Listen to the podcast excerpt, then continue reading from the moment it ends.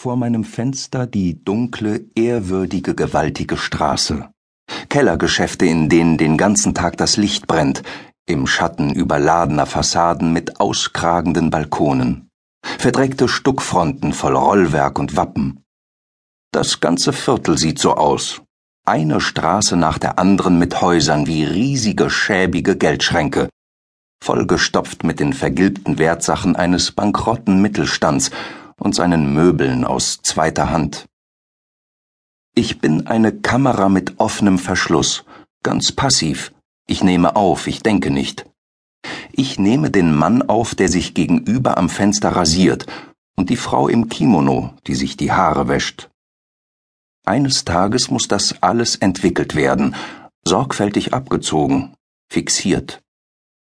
Um acht Uhr abends werden die Haustüren zugesperrt. Die Kinder bekommen ihr Abendessen, die Läden schließen. Über der Nachtglocke des kleinen Hotels an der Ecke, wo man die Zimmer stundenweise mieten kann, wird das elektrische Leuchtschild eingeschaltet.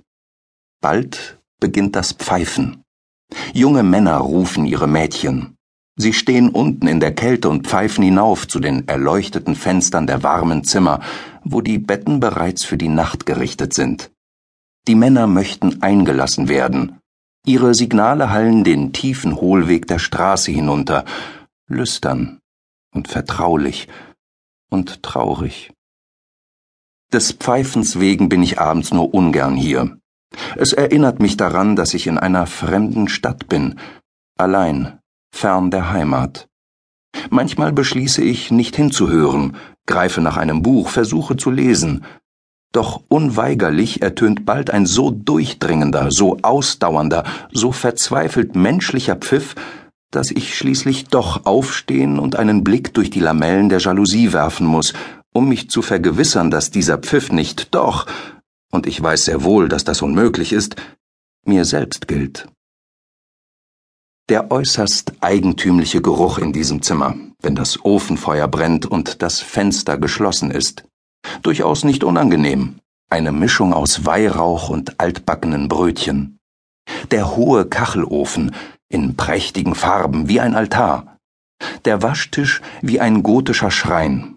Der Schrank ist ebenfalls gotisch, mit geschnitzten Kirchenfenstern, auf denen Bismarck dem preußischen König in Buntglas begegnet. Mein bester Stuhl könnte einem Bischof als Thron dienen. In der Ecke bilden drei falsche mittelalterliche Hellebarden, Hinterlassenschaften einer fahrenden Theatertruppe, einen Hutständer. Fräulein Schröder schraubt von Zeit zu Zeit die Klingen ab und poliert sie. Sie sind schwer und scharf, wie echte Mordwerkzeuge. So ist alles in diesem Zimmer beschaffen. Übertrieben solide, ungemein schwergewichtig und gefährlich scharfkantig.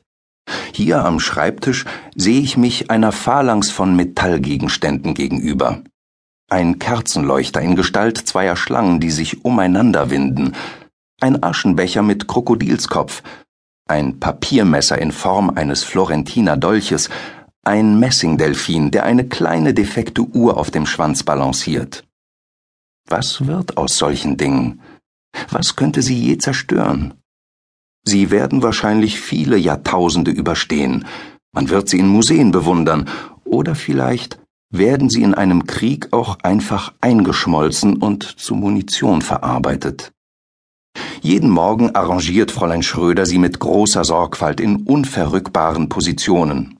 Da stehen sie wie eine kompromisslose Bekundung ihrer Ansichten zu Kapital und Gesellschaft, Religion und Sex.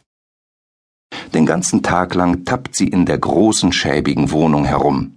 Ungeschlacht, aber wachsam watschelt sie von Zimmer zu Zimmer, in Hausschuhen und einem geblümten Morgenmantel, der so kunstvoll mit Sicherheitsnadeln zusammengesteckt ist, dass kein Zoll Unterrock oder Mieder hervorlugt, wedelt mit ihrem Staubtuch, äugt, schnüffelt und steckt ihre kurze, spitze Nase in die Schränke und Koffer der Mieter. Sie hat dunkle, glänzende, neugierige Augen und hübsches, gewelltes braunes Haar, auf das sie stolz ist. Sie wird ungefähr Mitte 50 sein.